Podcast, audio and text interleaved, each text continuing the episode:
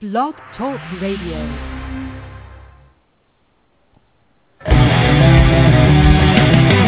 Trapped on an island with nothing to do. What games would you take there with you? With no one else around, you could go insane without your desert island games.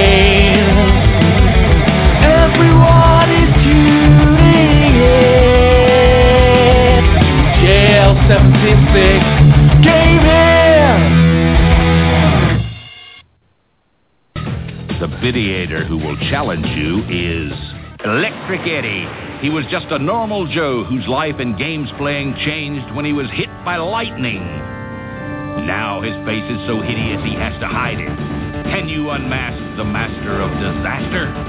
Please welcome Electric Eddie!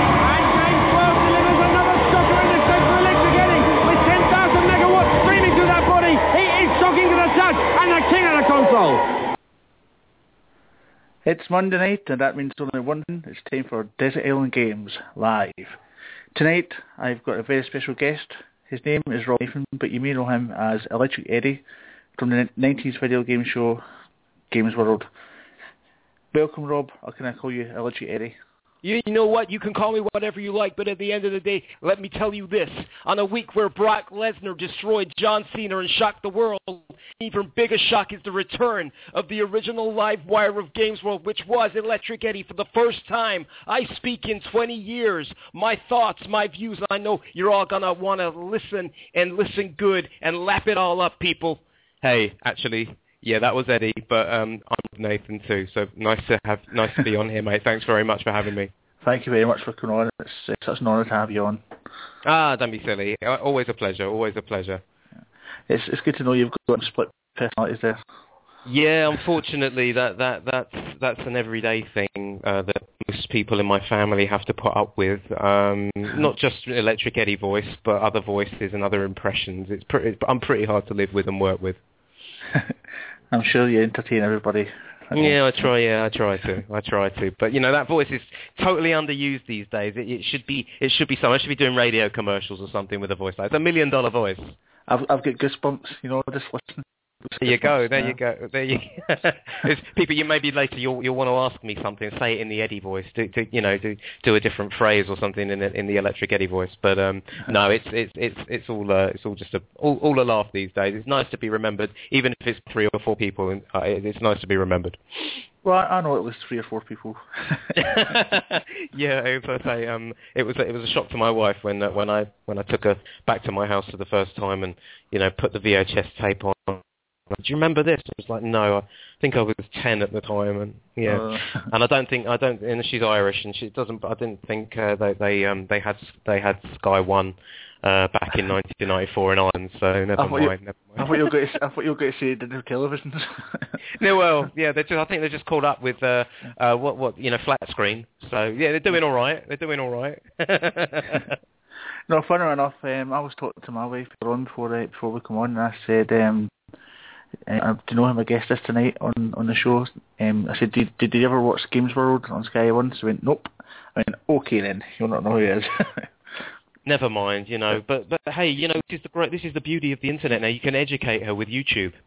Well, yeah, and talking about educating, um, I'm going to just give um, a bit of background on, on Games World for, um, Mm. for those of the, the people who have not heard of it. I mean, Mm. the people of our age obviously will have heard of it, but maybe the younger generation might have passed them by. Um, but Mm. hopefully, hopefully there'll be plenty of older guys like us that will remember it. Anyway, Yeah, Ga- yeah, yeah.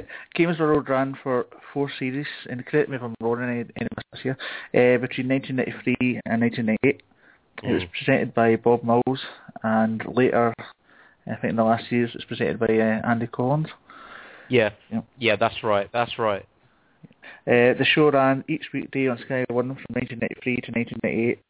Youngsters would take part in video game competitions, and the winners would move on to the final on a Friday, where they would stake points on certain games, where they would compete against Videators, such Yes. as Big Boy Barry, Who?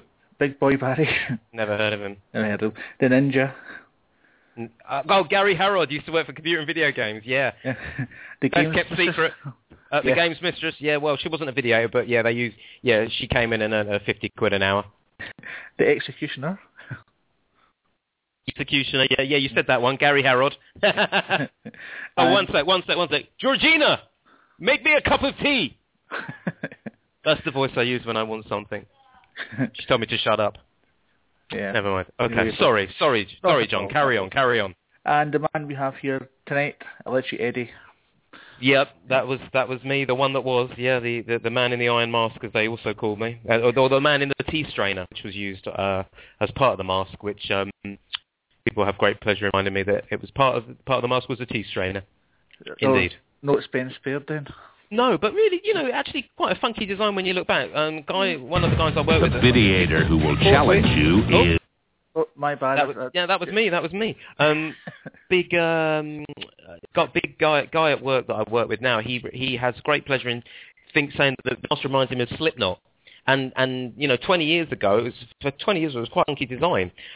And um, I just wish I had the mask. I just will still wish I had the mask because they do this event in uh, in Milton Keynes called Collectomania, where all oh some some really big stars still, but some people that no one remembers, like that was in one episode of Star Trek, and they all sit at a, sit at a counter and like pray that someone recognises them and get an autograph for twenty five pounds. So if I had the mask, I could go and do that in Milton Keynes, Oh. um, because that would be fantastic. That'd be a great gig.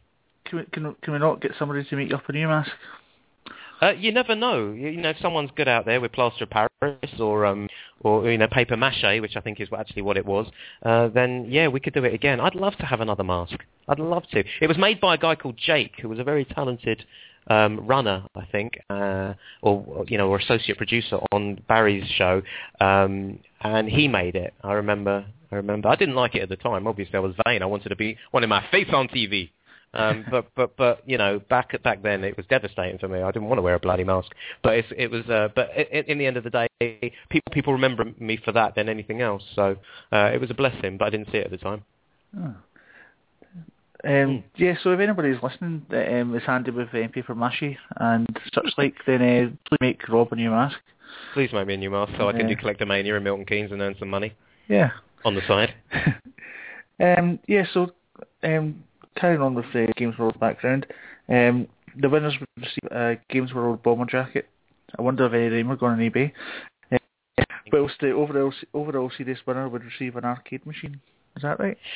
Uh, they received. Well, they used to do a show, and, and, and you know, basically they'd receive everything. You know, everything up on the you know on the totem pole. It was like a totem pole. Oh, 360, uh, uh, Panasonic 3DO and games, Sega Mega Drive 32X and games, and you know, the higher it went up, you know, the, the top prize at the up the top was was the cons was the arcade machine. But if they won the arcade machine, then they won everything below it as well, which Right. was which was which was good, you know. But obviously, if they only got to a certain pa- point, um, then they'd only win that. But if they won the arcade machine, they win everything. Brilliant. Bless, bless you. That's, sorry. That, would be- that would be brilliant prizes. Yeah, well, you know, look, in the nineties, to win a, um, a- an arcade machine and and a, Mega Drive 32X and a, th- a Panasonic 3DO and everything, it was fantastic. You know, it was amazing. Um, there were some great. You know, don't forget with the budget that Games World had, it, was- there was a tiny um tiny budget. You know, there were some wicked prizes. You know. And I must say, I must just say, um, something that really shocked me. Can I carry? Can I? Can I talk, or do you need Absolutely, to? you carry, you carry on. Um, yeah, some, something that really shocked me um, was the guy that I played in the final. Uh, his name was his name was James Wayman. Um, uh, he was he was the eventual winner. Um, he he died um, Oh, three three years after after the show, and I only found this out about two a month or two ago when his father. When I did footage of James. Uh, his father, um, he commented on, on, on, on the video and he said, oh, you know, this is wonderful memories of my son James who died in 1997. And I just thought to my, I couldn't believe it. I was really shocked. I'm very, very sad. I, I felt this, Absolutely. you know, I- I'm not a very emotional man, um, but um, I, I really, really got upset. Uh, I didn't know and, you know, it just brought everything back to me and about how lucky you know, a lot of us are and, and you know, that we've all gone on living I've always always thought of him over the years because I've seen I've seen the grand final a few times And I've always thought of him. I thought, wonder what he's doing now. And to hear that he died three years later was uh, just just really touched home. It really did. And I just again want to extend my condolences to his father, Alan. Um, and I hope it brings you know him a lot of joy uh, to watch James um, on YouTube. And, and you know he's got that forever of him you know moment for him. Yeah, that's really sad. I, I didn't know that myself. So um, Yeah. I, I'll echo your comment there. Because he's um, so Yeah. yeah. Um, yeah, Uh, I mean, but yeah, it's it's yeah. I mean that's good. I mean obviously, by the sense of things, um, the dad didn't have that footage before, so um, it's good that No. you've brought that to him as well. Yeah, it was, it was it was just nice to know that it, it gave him some comfort. You know. Good, good. Yeah. Right. Um, and just finishing up on that, um, it also says here that the show became the highest rated British produced TV show on Sky One, beaten only by The Simpsons and WWF Wrestling. Well, there you go. And I think Electric Eddie would have been fantastic on WWE. But there you go. It Would have been, yeah. I would. have- I just didn't have the um, didn't have the steroid contacts at the time. Now I'm great. I'm ready to go. No, I'm joking. I, am drug free. I'm drug free. I'm I'm fat more than anything these days. um, and yourself, Electric Eddie, you appeared in series two, two and three. Um, I appeared on series one as a contestant. I gave advice on games and did a few tidbits for them on season one. I didn't do anything in season two. I did have an audition for season two, which was a really crappy audition um, where they just spoke to me in a hall and went, "Who are you?" And I went, "I'm Rob Nathan." And they went, "Oh."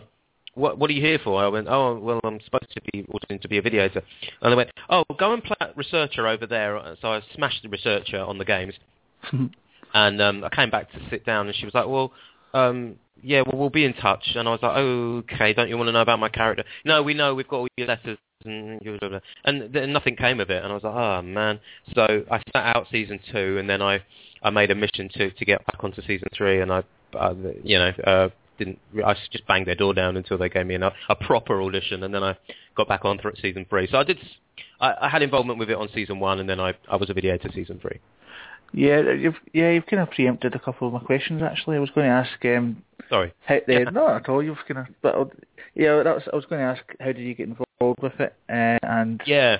uh, you know did you have any input into the creation of the character? But I think kind of it was just the character was your idea. Then? Yeah, yeah. The character was my idea. Um, the character, the, the, the Electric Eddie was my character. I, I thought if I'm going to make an impact and I'm going to, you know, and I want to do this, um, I need to be heard. So I made my own character. I set about making my own character. Um, I know that David Walliams from Little Britain fame, he made all the other characters, and um, but I was the only one that created my own character, uh, which I know he didn't like. Um, uh, but I did it, and then I went on and I went up and I was like, "Hey, you know, Electric Eddie, listen to me. You're gonna pick me this time." And I did all the voice, and and I was like, um, and and they lo- they loved it. You know, they really enjoyed it, and um, so yeah, I I, bug, I bugged them for like nine months. I from the beginning, from literally halfway through season two to the begin to to to season three casting, I bugged them just to give me a shot and um, I, I got to know the producers and I, because I'd done work for them in their offices. They used me as a bit of a guinea pig. I thought, right, if you're going to do that, you're going to pay the price. And once I started to know names, I just bugged the hell out of them until they gave me a proper audition. I was really young and really like determined back then, you know, before Yeah. life ground me down. And um, and I just, you know, and I just did, I did it like that, and um, I wasn't to be denied. Let's put it that way. So you've lost all your drive now. Is that what you're saying? Um, have I lost all my drive? No, if the, it, you know, for the right opportunities. But I'm just a very tired man these days. Um, wife and uh, wife. Uh, well, well, I'm not a wife. I'm a husband. Um, husband and father of Mad Joshua, three years old, Electric Eddie Jr. Um, currently training him to be um, a very good games player. He's um, he's three years old, loves Luigi's Mansion, um, and uh, playing that quite well. And he's very good on the um, on the iPhones and the iPads, um, and very handy with a mouse. Uh, his favourite game, I would say, is Super Mario 64, one of his dad's favourites. Uh, so you're, you're teaching them the old games then. hmm Yeah, he's, stuff. he's growing up on the retro. I think that's I think that's good. Um, getting the youngsters into the retro. Mm. We've got Yeah. a we've got a um a couple of young guys on uh, Retro Online here uh, called the Little Retro Brothers, and Oh, it's like yeah. a I don't know, I can't remember their ages. I think it's something like six or eight years old or something there. Oh, and uh, their dad obviously does all the work. But he, the the two little boys are the kind of front men of the of the show, Yeah. and shown shown everybody their kind of pickups and all their retro systems and things like that. It's really cool. Yeah, I'm just getting ready for the future, you know, so that me and him can play when when he's 16 and I'm yeah, however old.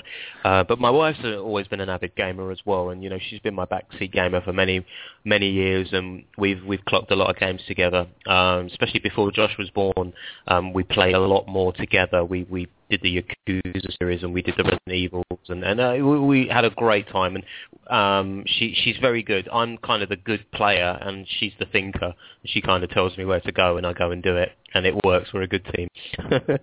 Teamwork, I like it. yeah, that's it. That's it. Did, I mean, did you before you auditioned for this? Did you had you done anything like this before?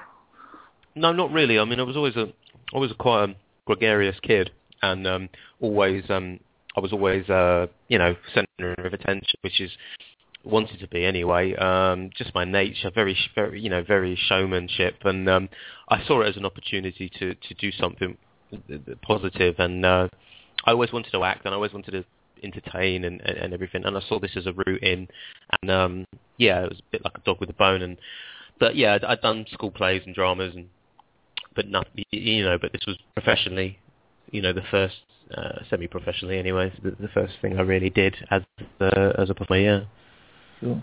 yeah. So, do you have a favourite memory from the show at all? Um, favorite memory. That's really good. Yeah, I've got a couple. Um, the first one was probably, um, you know, just just getting to know Bob Mills and and him warming to me, and we had a really good relationship, and uh, he, you know, just his his um, his warmness as a person, and and to accept me into kind of the the games world family, and you know, he wasn't very. He he made himself quite distant to a lot of the other presenters people, but for some reason he took a shine to me, and we we we we, kicked, we hit it off, and that, that was important to me. I wanted to have a good rapport with him. Um, that was great, and probably my favourite memory on stage, just absolutely decimating someone on Smash Tennis, uh, what a complete whitewash, and um, this poor kid called Assad, and uh, that was by far my finest performance. Um, Cool. yeah, it's just great memories. You know, it was a fantastic time. So so young, and carefree. When all that losing, it, was whether or not I was going to win or lose on a game of Street Fighter. You, you know, you can't beat that kind of freedom. yeah, you took it really seriously, didn't you? I did, yeah. Yeah. I mean, you know, probably to to a fault, um, because you know I didn't realise there are such scrupulous people in that industry, and you know I was just this kid that wanted to do well. That's all that mattered to me was to be successful, and you know, but it, I wasn't an arse to anybody. I just I just wanted to be successful and do it and win and and entertain and and I felt I was very professional for a young man to to be like that. But again, to my probably to my detriment, it didn't it didn't pan out because you know you get the evil eye and then people start creating politics. And I was, as I say, I was just an 18 year old kid. I wanted to win and, and I wanted to be the best. And in that environment, um, probably wasn't you know probably wasn't too well received. But whatever, man. I just I just wanted to do it. I loved it. I lived and breathed it for for the time I was doing it, and I was you know I was pretty good at it. Yeah, indeed. I've seen a I've seen a few shows myself, and uh, some of the some of the uh, kids looked a bit scared. the kids the kids were scared, you know. But at the end of the day, if you're gonna pre- if you're gonna if you're gonna create a show like that, you know, and you're gonna have a bunch of presenters slash performers, you know, make sure these presenters or performers are decent. Pick people off the street and just put them in a cowboy outfit, or or you know. um and if they can't act, do the research. Don't just pull anyone in. And I felt that, you know, aside from me and Alex, um, on the show, there there wasn't anyone there that was a performer. There, there was nobody there. And yeah, it's going to be hard to find a performer that can play games and act and, and, and perform. You either had one or the other. You had either a good actor um, or you had a someone that was a good game player. You very rarely had the both. And I think um, when I come along and I challenged Alex with that kind of um, you know, I can I can I can make an impact. Kids will listen to me. It, it, it was it was good. It was it, we had a little bit of competition going, and um, uh, you know, I just thought I was disappointed. I wanted to be challenged by the other members of the cast, but they were all just flat. They were all just Yeah. they just delivered their lines like it was on a piece of paper, and um, and it, it was just uh, it, yeah. I, I wanted it to be a really big, you know, a really big deal. So I did my very best to make it that way. Um, but like, yeah, you know, I, I I loved it. Absolutely loved it. Uh, I miss it. I want to come back. Yeah, I know that I know that feeling exactly. I- I've as I said earlier on, I think it was before the show, I've got a kind of job that I used to love that I would go back to in a minute. So yeah, I know. Exactly. are, Yeah. Exactly, absolutely. I mean, you know, I'm 38 now, but um, you know, I, I, I kept myself in pretty good shape. But I still could rock the electric Eddie gear. Sure, you could. Still, still in touch with him, Bob Mills? no, last time I saw him was um, actually about 10 years later. We were, I was in Muswell Hill, and we uh, bumped into each other in in Littlewoods before that one defunct, and um, gave me a big hug and um, asked me what I was up to and. Uh, lovely, lovely. He lives around that area. Lovely man, and re- recognised me instantly and couldn't believe it. And he was all shocked. And uh, just again, just a testament to, to what a nice person he is. Um, unlike um, the arsehole David Walliams, who never liked anybody or spoke to anybody, um, even back then on Games World when he wasn't even properly famous. Um, but that set him up in in good stead. The guy, you know. Um, but Bob, Bob is just yeah. Bob was just a de- just Bob was just one of the blokes. He was just, you know, if Yeah. you if you if you were that, you know, he was tuned into you. If he knew you were genuine, and he was genuine to you. If he knew you were fake, he didn't want to know you. Yeah, he looks like a man's man. Yeah, absolutely. Yeah, Diamond. Love to. I would love to to, to love to say hello to him again. Ooh. Maybe, maybe I should get in touch with him and try and get him on the sh- get him on the show. There you go. Yeah, track him down. Let's track him Oh, down. It was good for Bob. You know, he, he he did it. He was professional. I don't think he really enjoyed video games or that. You know, I mean, sometimes behind the scenes he looked a bit tired and a bit fed up, but Yeah. he, he he approached it like a proper professional. You know, every show he did, and uh, it wasn't his bag. You know, he was a comedian. Um, but um, you know, he was he was there for three seasons, and he, he he made he made it. You know, he made it what it was. Yeah. Mm. I was going to say something. Oh yeah, that's what I was going to say. Mm. Uh, this, I, don't worry, I won't quite often as my train of thought. Uh, but what I was going to say was, I've just had a brilliant idea. Have you ever seen the show with Justin Lee Collins in it? Bring back, like, bring back the A Team, bring back Dallas and all that. Oh right, yeah, yeah. Uh, why don't we get Justin Lee Collins on it and you know bring back Game World? Oh, do you know it'd be so funny even just Yeah. to do like this. Where are they now? Um, Yeah. and and you know, or make a documentary of this little show, little show called Games World, and try and catch up with these people and interview them like like they like they're down on hard times and go, yeah, well, you know, I was, I was doing this show and you know everything was going well. Now I'm in Tesco's and you know it's been 20 years and it would be so funny to like do like a parody of it. Oh my god. Um, yeah, Well, I, I know somebody that would actually be very keen to make that happen as well. Oh well, there you go. Yeah. Uh, you know, they know you know where to find me. Yeah. uh, but oh geez, well, yeah, crazy, crazy. It's such a cult following. It was so it, Yeah. it's so many kooky people. I had this complete nutter.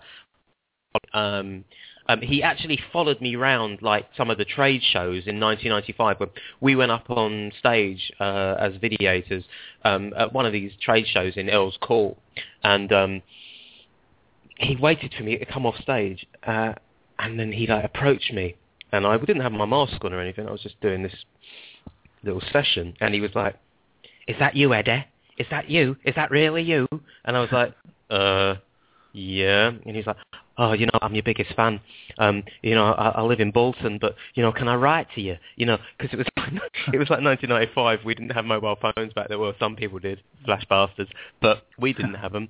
Um, and um, yeah, uh, it was. He was like, oh, you know, can I write to you? You know, um, uh, you, you're into wrestling, you know, because I'm really into wrestling. If I could write you a letter like every couple of weeks, I was like, yeah, yeah, yeah, yeah. I was so naive. I was like, yeah, take my take my address. Oof. Anyway, it, th- this this this carried on, and he started writing me letters. You know, he's this mad fan. So I wrote to him back. I was so naive. Um, and he was like, well, I was just wondering, you know, can me and my girlfriend come round, you know, and see you and visit you? And and I was just like, oh my god. I was like, um, yeah, uh, yeah, probably. And he had my bloody address, didn't he? Of course. Um, so he That's lovely. came. He, so yeah. So one day I get this phone call. He's like from a phone box. He's like, "Hiya, Rob. It's James. Yeah, me and Claire. Yeah, we're in Stan. We're in Stanmore, and that's where I used to live. And I'd be like, mm, okay. Um, all right, I'll just check with my mum to see if you can come up. You can come in the house. And he turned up with this girl, right? And she was like this punk-looking girl. She had like fishnet stockings on and like really thick makeup and bright pink hair. And she, you know, totally. Un- I was completely not used to seeing women like this. I was only like sort of 18 years old, and and um and uh, I was just like, oh my god, she looks like a prostitute. I don't know what to do. And I was like, what's my mum gonna say? And, you know, she was sitting in my bedroom with him, and, and he's like, oh wow, you know, look at all your S figures. This is great. And I was like, I have to get these people out of my house as soon as possible. So I just like took them around the town, uh, and then I took them to like Harrow on the Hill station uh, after about an hour. And I was like, yeah, um, yeah, if you get a train here, uh, you probably get back to where you need to be. And I kind of shuffled them, and off off they went. Off they went back to Bolton. Thanks very much for coming, James. Um, and that was absolutely surreal. Um, and he wrote to me a few more times after that. And he always used to do these little drawings. And oh, good God, yeah, the trappings of fame, I tell you, absolutely shocking. Uh, let that to be a lesson to you people. If you become Absolutely. famous, don't give Abs- people your address. Now I know why celebrities write back to crazed fans on Twitter. Electric Eddie Twitter. No, it hasn't happened yet. we should get one for Electric Eddie. what what would Electric Eddie say on his Twitter?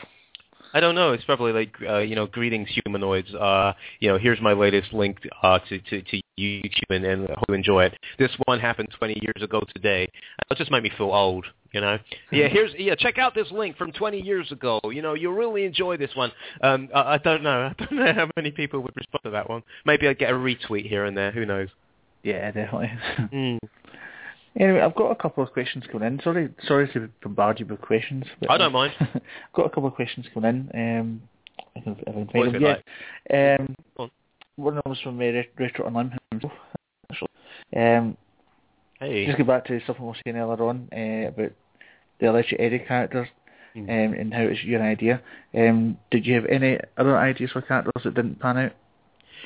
Uh, yeah, I did, and I, I did. Uh, I had some scripts that I that I gave in, and uh, you know ways that they could utilize me because obviously I wanted to expand the Electric Eddie network, but obviously it all fell on deaf ears. But you know, as I said, that was politics.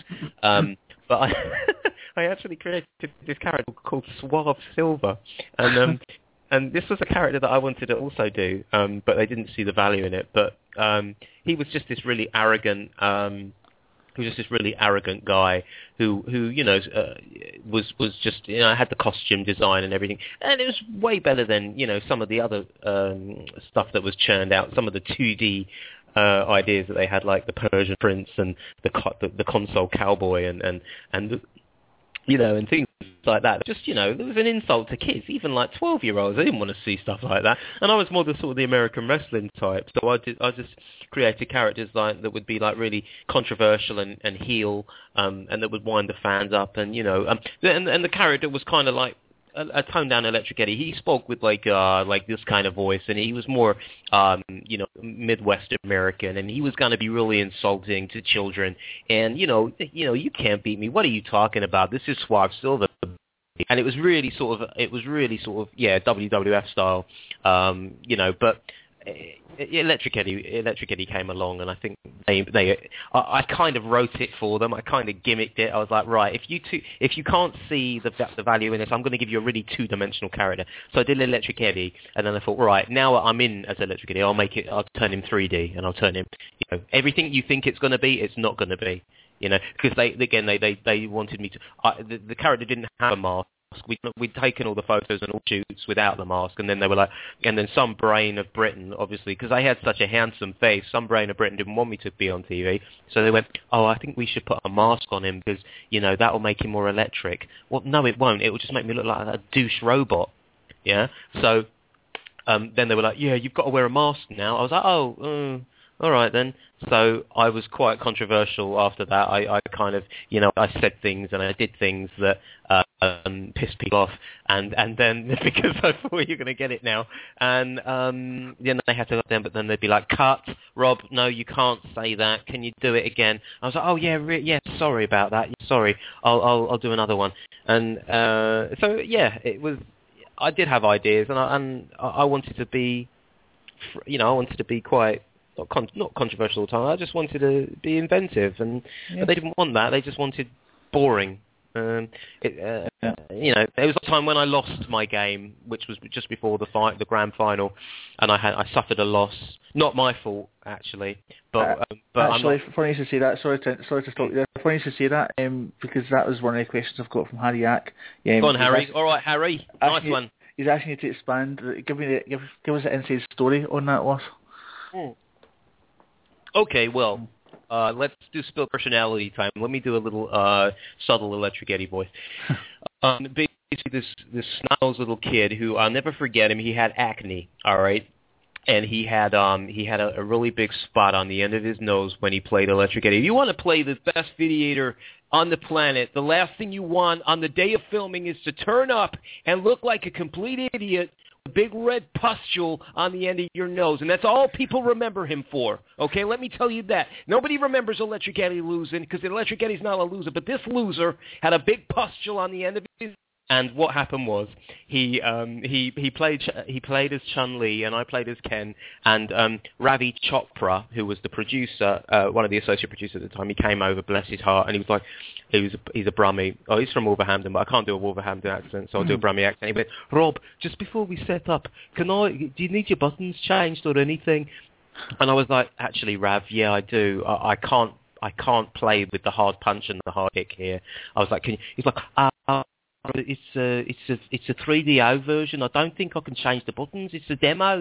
And I was like, joking me. So it wasn't even a complete game.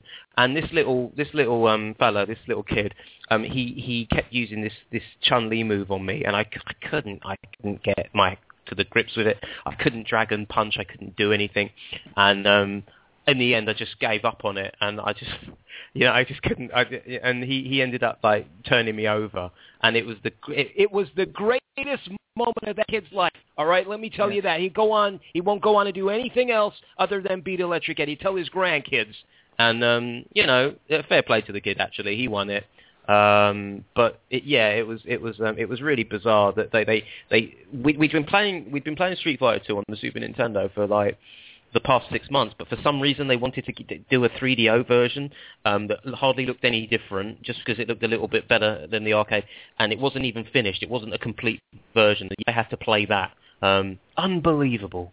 I think it was a fix. I think they, I think they set you up, mate. Don't even go there. I got, I got, I could write a book on it. Dear me. Never well, mind. thank you, Harry Yak, for that question. Yeah, nice one, Harry. Speak Yeah. to you soon. He, he has got one more question for you, actually. Go for it. Um, but I love, I um, love Harry. Oh, everybody loves Harry. Mm. We love Harry. By the way, he said that um, Island Games will soon have its own teletext page. Mm. Ah. yeah, it fits the module. It fits the, it fits the model definitely. Oh, I see you. Um, I see you put your um, your um, Eddie um, teletext as your logo on Facebook. Yep, I actually removed me and my wife for that. So be be very proud, Harry, of of that um, superb piece of artwork. That's going to stay there for at least a week. I asked my, I said to Georgina actually, my missus, uh, a canvas of that. She was like, "F no." So Not very supportive, is she? no, no, that's you know, as I say, you know, I don't. I bless her. I think she, you know, she wants she wants Electric Eddie. She wants Rob for herself these days. She doesn't want me to get famous again, um, or, or do anything that that might prize her away from me. Um, but I wouldn't. I, uh, you know, I'd always come home to her. I told her that. You know. Just just tell her a bit of money. Yeah, yeah, yeah, absolutely. I mean, bless her heart, she's um, she's a wonderful wife. I'm, I'm very lucky, but uh, Yeah. That side of me, she doesn't like the performance side, the, the the because I genuinely think she she thinks, oh God, you know, if Rob does something or he goes on TV or he does something again, he's going to love it. You know, it's going to overtake his life. Um, you know, she knows I'll always have time for her and Joshua. They're my priority. They're my they're my everything. But Yeah. I just think she she sometimes thinks, oh God, you know, I just, I, I, I- you know, I I don't want to get disturbed in the street. You know, we we we we live very quiet lives. When we we go home, we shut the door. We we're we're very in each other's little bubble. I don't, I'm not a very sociable person outside of outside of my work. I keep a very small, you know, I I keep very keep very private, you know, with my family and um yeah, I think she'd she'd hate to have that disrupted, bless her. But you Yeah. know, um but yeah, it's it is what it is. Um, Cool. Anywho, that wasn't the question. Uh, no. what, what was what, what was the question? the question wasn't now, Harry Yak, I hope you're not trying to be controversial and setting me up here, but the question is, would you ever get a tattoo from Dave Perry? Yes, I would. I like Dave Perry. I, I had nothing but good things to say about Dave. Um, I see it as it. I always call it like it is, and people people might vilify me for that. But Dave Perry was a diamond geezer. I liked him on the show. Um, he was respectful to me. He was misunderstood by a lot of producers, and and and, and again, uh, extremely misunderstood. And I think um, that happened on GamesMaster with him as well. between him and Dominic Diamond. I think there was a lot of needle. There was, I think, again, Dave's Dave's failings was the fact that he was just a nice guy and honest. And I think in that industry, you can't be. And and I saw Dave a couple of years later, and he came up to me, he shook my hand, and he said, "Hey, Rob, how are you?" Um, and he had all the time in the world for me. He let me contribute on the, the GameSport magazine, which he was the editor of, and I would certainly get my ass tattooed from Dave Perry. Excellent. You can get a Electric Eddie tattoo on your ass then. Yeah, or any other part of my body. I'd let him do it any all day long. Right. Okay, so there's just something else I want to touch on before we um that sounds wrong the way I said that. Um talk about uh, before we move on to the games. Mm. Because we are here to talk about games, believe it or not. Are we? Oh, well, well, well, not. I don't know. and um, well, you were you were saying to me earlier on that um, you've created uh, some music. Yeah, yeah, yeah. I, I, yeah, I, I was a musician for many years after Games World. Yep. So um, I've got a piece of music that you sent me um, earlier on. I've um, got a second clip. But when when Yeah. was it? When was it you did this? What, th- th- this this was um, from around 2003 to about 2007. I recorded an album, um, and um, yeah, I worked with a couple of different producers. Um, you know, I, it took me to Los Angeles, and it took me around to places, and I did gigs in places I never thought I would do. I was in on a management deal, but I, I didn't stay management deal. I didn't like the way they were they were promoting me. Um, and then um, things just fizzled out, man. You know, I, I had a lot of gigs. I had actual interest from a couple of very well-known singer-songwriters, singers in the industry. Um, again, timings and things put things to, on the back burner, and I just never, I, it just never got um, where I wanted to go with it. But it was picking up steam at one point, and hey, it's just one of those things. I'm happy. Maybe one day my music will be used in other people who could sing the songs. I don't know. I haven't looked at it. Maybe published in one day. I'm not sure. But yeah, I, I, I enjoyed. I, I loved. I loved doing it. It was great. Okay, well this might be a Desert Island Games exclusive, but I'm going to play a, a short clip. Um, can I play a second clip of the song that you sent me earlier on? Yeah, no worries. Here we go.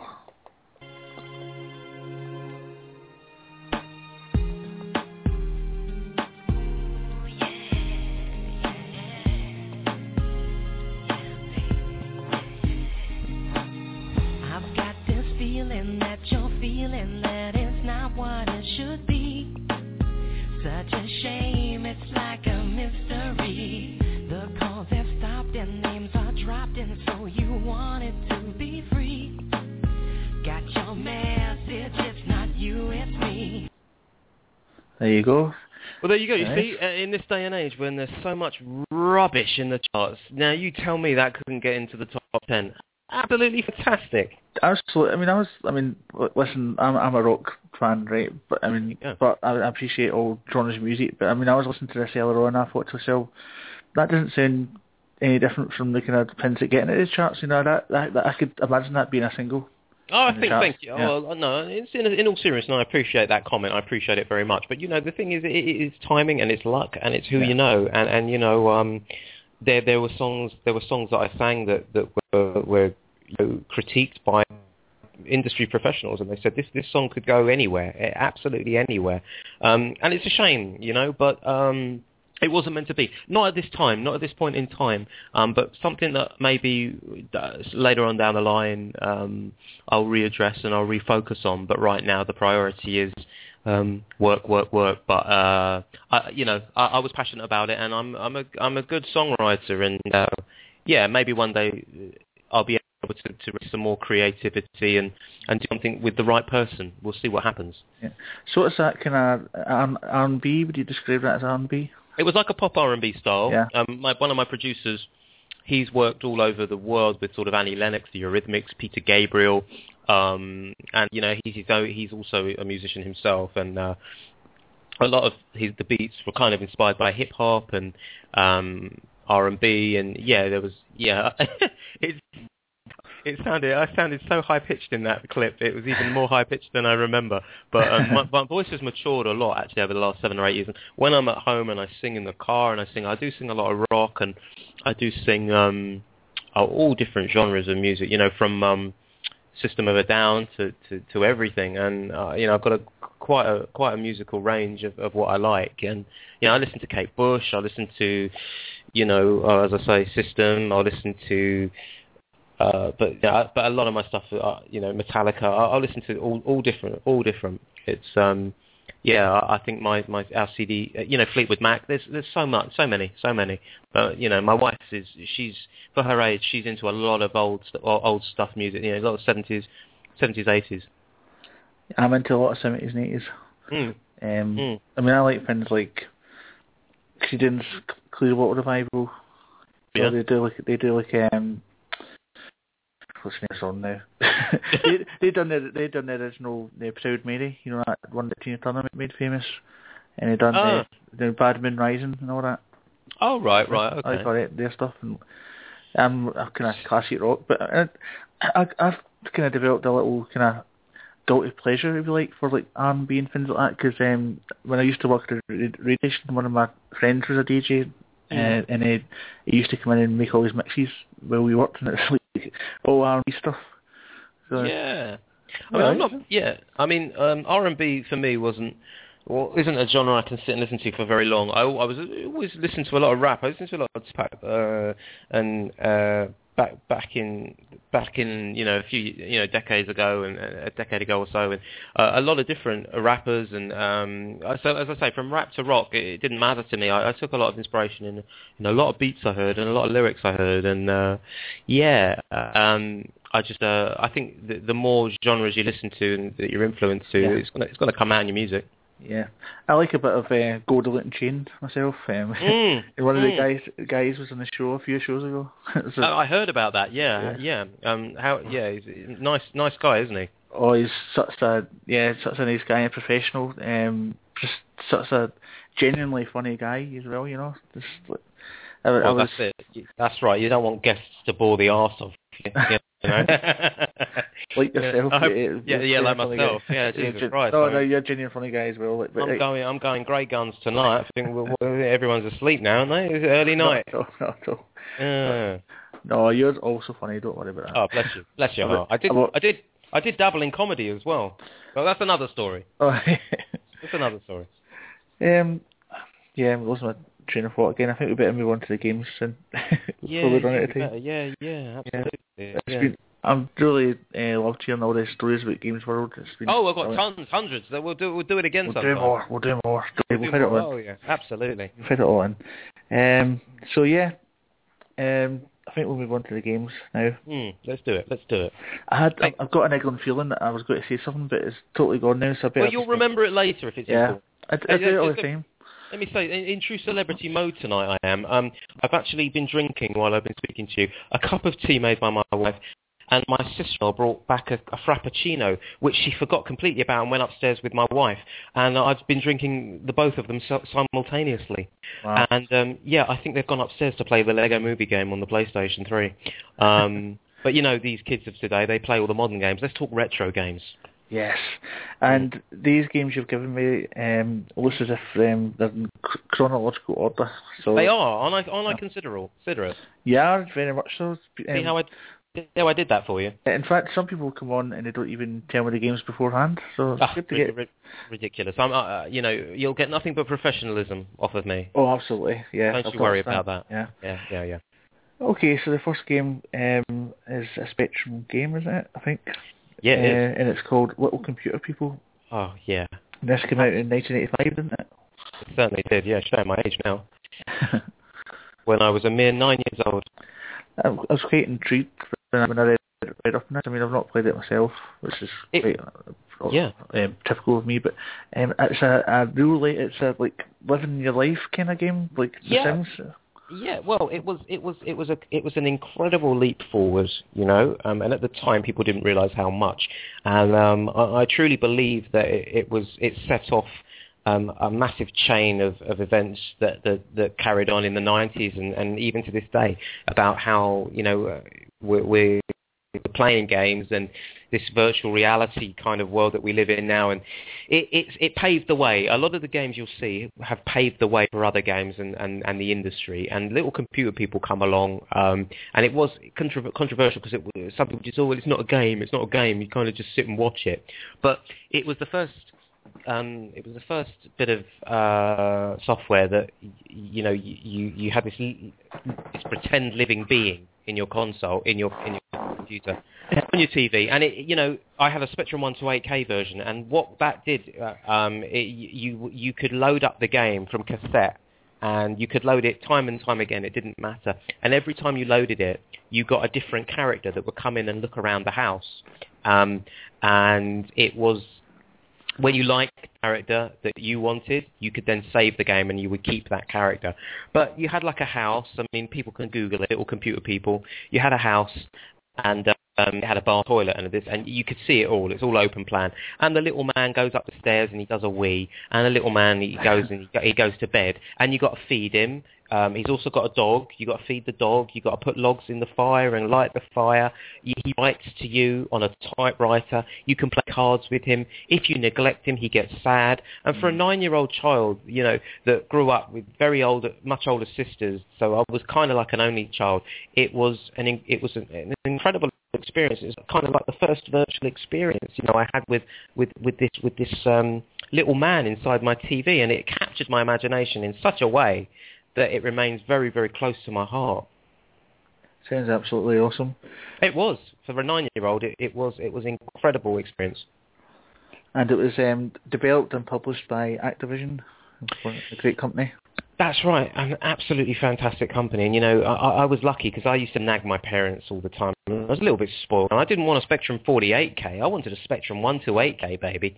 And I, I got this thing. And the 128K version was great because it gave you all these different characters. It was like a longer version. Um, if you had the Commodore 64 or the Amstrad version and you loaded it up, you only ever got one character and they came in the house and then you'd have to play it. You never got all these other different type of characters that you could choose and save from.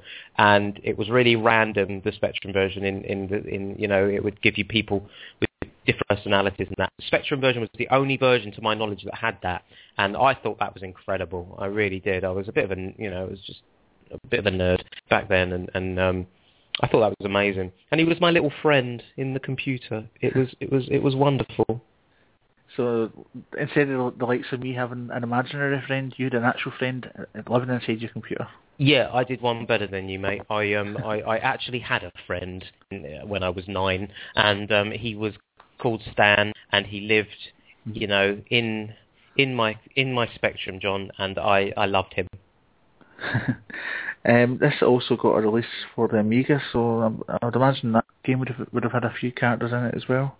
Yeah, I don't remember much of the Amiga version because by that time I was like 15, Yeah. 14, 15, and I was like copying games with my friends in it, and I was really like into different different kinds of you know genres of games, and I was like, oh yeah, you know, I, I don't, you know, I, I, I, I, I'm the guy that when I like someone at something, I'm not a big, big fan of reboots or, or things like that, you know. Yeah. When it was made again uh, for the Amiga, um, I think I tried to get hold of a copy and I was unsuccessful. I couldn't get it. It, it only had like a limited release or something. Um, but um, the Spectrum one remained close to my heart, and I prefer. And then I just thought, oh, do you know what? You know, it beats that, and I, I'm- and I just kept it close to my heart, and I didn't, I didn't bother with the Amiga. I was too busy with other games on the Amiga. It's really cool. I mean, I've been reading up It on was. it, and it's just the idea behind it. It's really, really cool. Oh yeah, I mean, God Almighty, you know, it's like 30 years ago. um, this for this guy to develop it um, was genius because Yeah. then, then then the Tamagotchis came along and all of this other stuff that made an absolute fortune. And this poor guy probably made bugger all, you know, Yeah. or, or, or you know, or nothing like. It. But he had the vision. You know, it's a bit like. You know, it's a bit like Win. It's like a bit like Windows with the Amiga Workbench. Amiga Workbench was was um, you know, and Windows came along and it, it developed from the Amiga Workbench. And Yeah. the guy that created that probably did nothing. And then there's Bill Gates sitting on top of his millions. So it's sometimes someone that innov- innovate is an innovator doesn't doesn't get the credit they deserve, and, and then somebody comes along makes it a little bit better or does something in, in the right time, and they're multimillionaires. You know. Yeah. The, the Sim, the Sims is the obvious one to think of here, isn't it? The, which one? The, the Sims. Oh, absolutely. Uh, yeah, I mean, the, look at The Sims. I mean, yeah, that, that, that, it wouldn't be around if there was no little computer people, and that's why it's so special. There's no justice in this world. There No really isn't. justice, but I, you know, I implore anyone that hasn't heard of it to look it up and, and research it because it was absolute genius. And Uh, I'm just I'm just lucky that I came across it as a child, and it and it holds that and it holds that place for me. Totally. And it says here that it was the character was always male, but except on the Japanese version where you could get a female. Wow. Well, there you go. Yeah, I did have a little. It was a little male friend, um, which was fine but with me. I wasn't into girls back then. Um, and uh, yeah, and um, yeah, I've never seen a Japanese version. Fantastic, but yeah, something I might uh, might look into. But my God, there's enough virtual girlfriends in Japan now, isn't there? Yeah. yeah, I think hell. a bit more advanced than, than what that one would have been. Oh my God. Yeah, we watch this channel sometimes NHK, this Japanese channel. Oh my God. Most men in that country have more have got more virtual. You know, they're, they're more into virtual women than they are real women. Know, at least uh, the virtual women can't talk back to them. Yeah, very good point. oh, mind you, they probably can now. They probably Yeah. release a, re- release a, release a little download where where where you can start arguing with them. Artificial intelligence. One that rinses your bank account. yeah, definitely. Okay, and so we're sticking with the Spectrum here for your next game, and it's a game called Flunky, which can also sometimes be known as Mad Flunky. Hmm. Yeah, Flunky was uh, Flunky was incredible. I mean, for the time, I thought the graphics were absolutely incredible, and um, you had these massive, big, blocky sprites on the screen that really they'd really done well to get on the spectrum uh, for that point in time. And you were this butler, and uh, you had to do certain tasks for the royal family. I don't think this was sanctioned by the royal family at all, um, but it was brilliant. You could like make you Fergie, Sarah Ferguson, oh bless her, she was still in the royal fold at that time, uh, before it all went tits up. Um, you could get her freckles. Uh, you had to actually physically put her freckles on her, and so your task was to to to get her freckles, and it was bizarre, absolutely bizarre. But you ran around the palace and you did all these chores, and you had to get like this red eye, and then you had to get some bombs and put it back, and then you'd have to time everything just right so the bomb would explode in Fergie's face. Wow, imagine that. Um, and the, the red paint would go up in the air and land on her face. And uh, you, the, hey presto, she'd have freckles. And that, in actual fact, is a real story about how she got her freckles as Well, well. there you go. Yeah. Exactly. Yeah. So, uh, you know, it's an education. Yeah. And and um, oh, I almost turned into Gregg Wallace there. I almost did my Gregg Wallace impression. Um, that is lovely, absolutely lovely. I could eat a bucket of that. So that's MasterChef. Um, okay, um, and um, yeah. So let me finish this in Gregg Wallace's voice actually. So so basically, after that, you had to get the qu- the queen. She, you had to get her corgi. You had to go into the garden and you had to find them, and you had to you had to coax them out with a hot dog. Um, but no, actually, it was it was really cool. It was I can't remember all of them. I think it was Prince Andrew. Um, oh my God, Prince Andrew, Fergie, the Queen. The Queen was the last stage. I did a Gregg Wallace again. The Queen was the last stage. Um, and um, who else was there? Uh, I don't think Prince Philip was in it, just for, uh, for obvious reasons. Um, uh, or, or Prince, or Prince. What's the other one? The one that never had a job in his life. Andrew. Uh, yeah, uh, no, uh, the other one. Edward? Edward. Oh my God, yeah, that one. He was a bit funny, wasn't he? Um, Yeah. So I don't think he was in it, or, or he was probably, you know, uh, that on- in the dole queue. But it was it was great. I I, li- I loved it for the fact that graphic incredible for a Spectrum. I thought it broke new ground in terms of the way the sprites were on the screen, um, and it was such fun. Oh my god, it was such fun. Flunky on the Spectrum, brilliant. And again, a reason I picked it was just because I thought for the time it was groundbreaking. I'm looking at a screenshot of it just now, and um, that that there's a character in it um, that look um, in a, like a little red jacket, but it's a big blue. I'm guessing it's supposed to be a guard, but the the hat's blue, so it actually looks exactly like Marge Simpson. Well, yeah, I think you know they had problems with certain co- colours and stuff, and it was probably supposed to be like a royal a royal guard or something, wasn't it? So like a yeah. yeah, but oh my god, um, absolutely fantastic, absolutely, fa- I, I loved it. ZX Spectrum Flunky. Um, you know, you, you play these games as a child, and you know they stay with you. For, they stay with you forever, and Absolutely. you know that one has that one has. So I had to put it in there. Absolutely had to put it in there. This, this is what I loved about a lot of these old old style games. Um, one of my favourite games is, is the same. The developer is not a company; it's just like a guy, a person's name. this this Yeah. was developed by uh, Don Priestley, Oh, I remember Yeah. him. Yeah, yeah. and it's published published by uh, Piranha Games. Right, Piranha. Yeah, I remember Piranha. Yeah, yeah. Uh, that, I like that when uh, you don't see that anymore. You don't see like developed by John Latimer or you know whatever somebody's name. No, definitely not. Definitely not. Um, and I think you know this flunky. I'm looking at it now as well. You had Charles, Charles, yeah, and he had his. He was on his polo horse. Um, oh, it's great. I'm just looking at the loading screen. Even the loading screen was impressive, and um, it opened up for other games like Trapdoor, which then started to use really big, chunky sprites. Yeah. Um, and I think you know that was it was a time when the Spectrum really started put, put, putting out some cracking games just towards the end of its life. Was um was Prince Di in it? Um, God rest her soul. I don't Oh, know. I don't remember. Uh, it, it probably. I think she probably was. Um, just having a look at it now, um, just to see if she was, but uh, she was definitely in the fold back then. She was definitely mixed. So. Uh, I, I think yes, uh, Diana, Princess of Wales. Yes, it was. Yes, she was. Bless her. Prince of Wales, Charles, Diana, the Duke of York, the Duchess of York, and the Queen. Cool. There It, you it, go. it was only ever um, released for Spectrum, Commodore 64, and Amstrad. Yeah. Yeah. There you go. Prince Andrew. Wow, he's 54 now. Hmm. Is he really? Jeez. Oh. Yeah. Yeah. Getting on. Yeah. What I'm, does he do? Yeah. I'm beginning to think that uh, Prince Charles, I know we'll go off topic, Prince Charles will never get a shot at being a king. I think I think um, Queen No. the Queen's going to just go, go as long as she can, so so it can go straight down to William.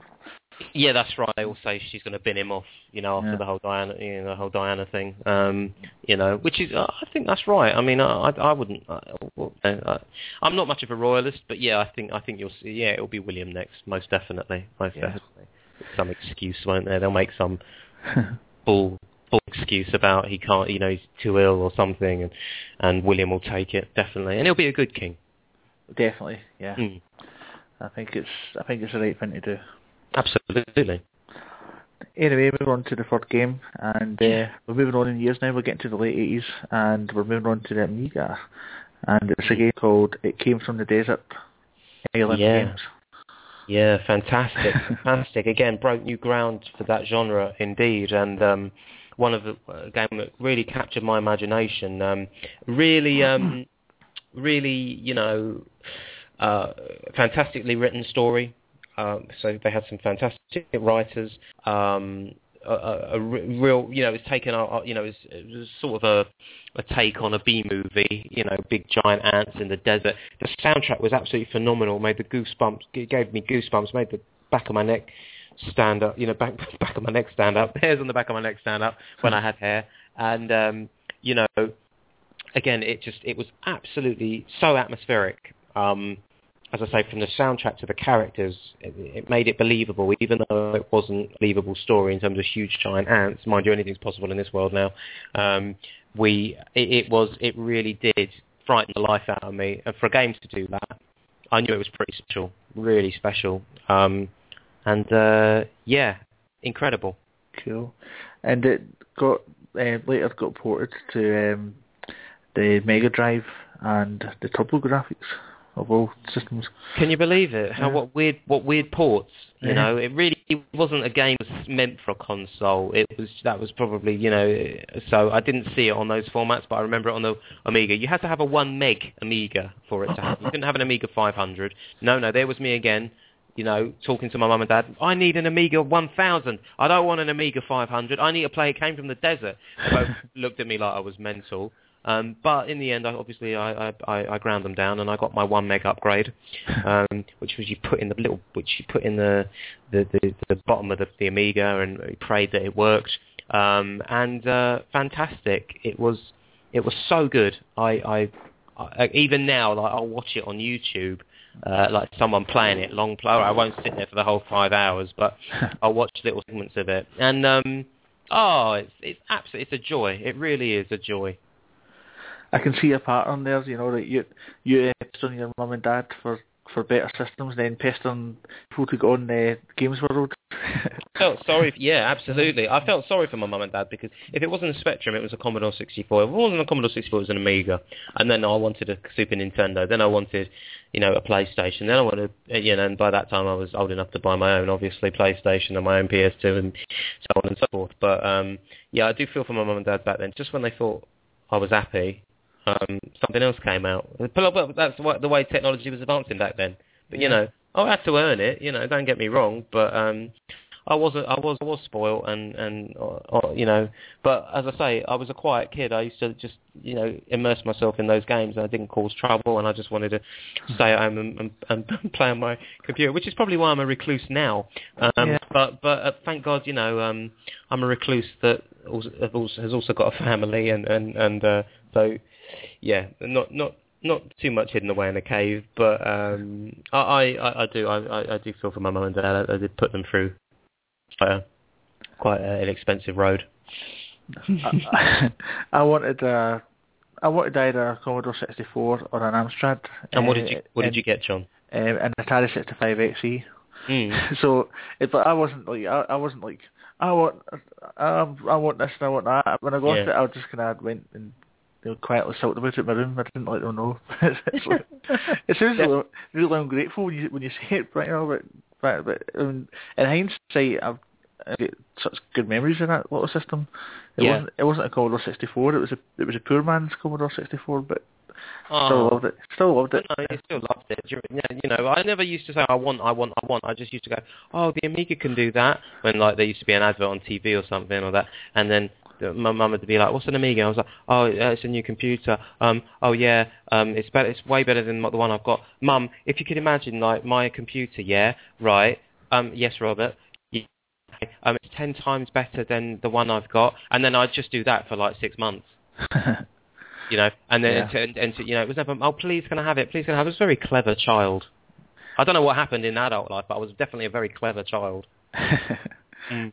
So uh, yeah, yeah, it's you went downhill a little bit there. I'm only joking. Yeah, no, no, please, by all means. no, I, remember, I remember being at school. Um, you know, they kind of after getting my computer and and we were talking. My friends go, "Oh, what kind of computer have you got?" And one would say, "I've got a Commodore," and another would say, "I've got a Spectrum." We're like, what you got, John? Uh, Atari 65 XE. What's that? Oh. Well, you were unique, John. That's the main Yeah. thing. Yeah, well, certainly. You still am, still am. You still are indeed. You- You're a very handsome man, and and you know, and you stood out from the crowd, and there's nothing wrong with that. Indeed. And ironically, I would really like to get an Atari 65 XE again to relive my childhood. Definitely, definitely. I, I mean, you know, I love this. I love picking up retro stuff, and you know, um, I just bought um, just bought Joshua a GameCube. Um, I'm just revisiting some games that I missed back in only just like you know 10, 11 years ago, and I'm absolutely having a ball with it. Absolutely having a ball. I've just got a, and for the purists, they probably hate this, right? But I've just got a, an Xbox, original Xbox, but it's got it's been soft modded, so it's got Oh, like lovely. it's got like um, four and a half thousand games on it. Oh, fantastic. That's the way to go, mate. That's the way to go. Now you're talking my language. yeah, I mean, I've got a PS3 with 21 brand new games on it. Don't ask me how I got them, but they're all on the hard drive. brilliant. I mean, it's just. I mean, I'm getting to play some of these games I've I would have only dreamed of playing back in the days, and in one in games that I never would have an opportunity to play. Like so, and it's good because anytime um, people mention games on Desert Island Games, I'll say, "Oh, I've not played it, but I can now go and play it. More than likely, it will have it." so Yeah. Oh, yeah. That's Oh. fantastic. Good for you. Just I hope you got enough hours in the day to play them all. Because I Uh, know I, cause I know I don't. Uh, well, that's the problem. But uh, I spent the whole weekend on it this weekend. Good Uh, man. That's but that's but that would be an opportunity because my wife was down and visiting her um, family in England, so I had the whole house to myself. So Oh, fantastic. Good for you. No, why not? Get a bit of that time in. Yeah, bit of quality, bit of quality me time. Anyway, moving on to the next game. What's number four? Number four is Street Fighter Two.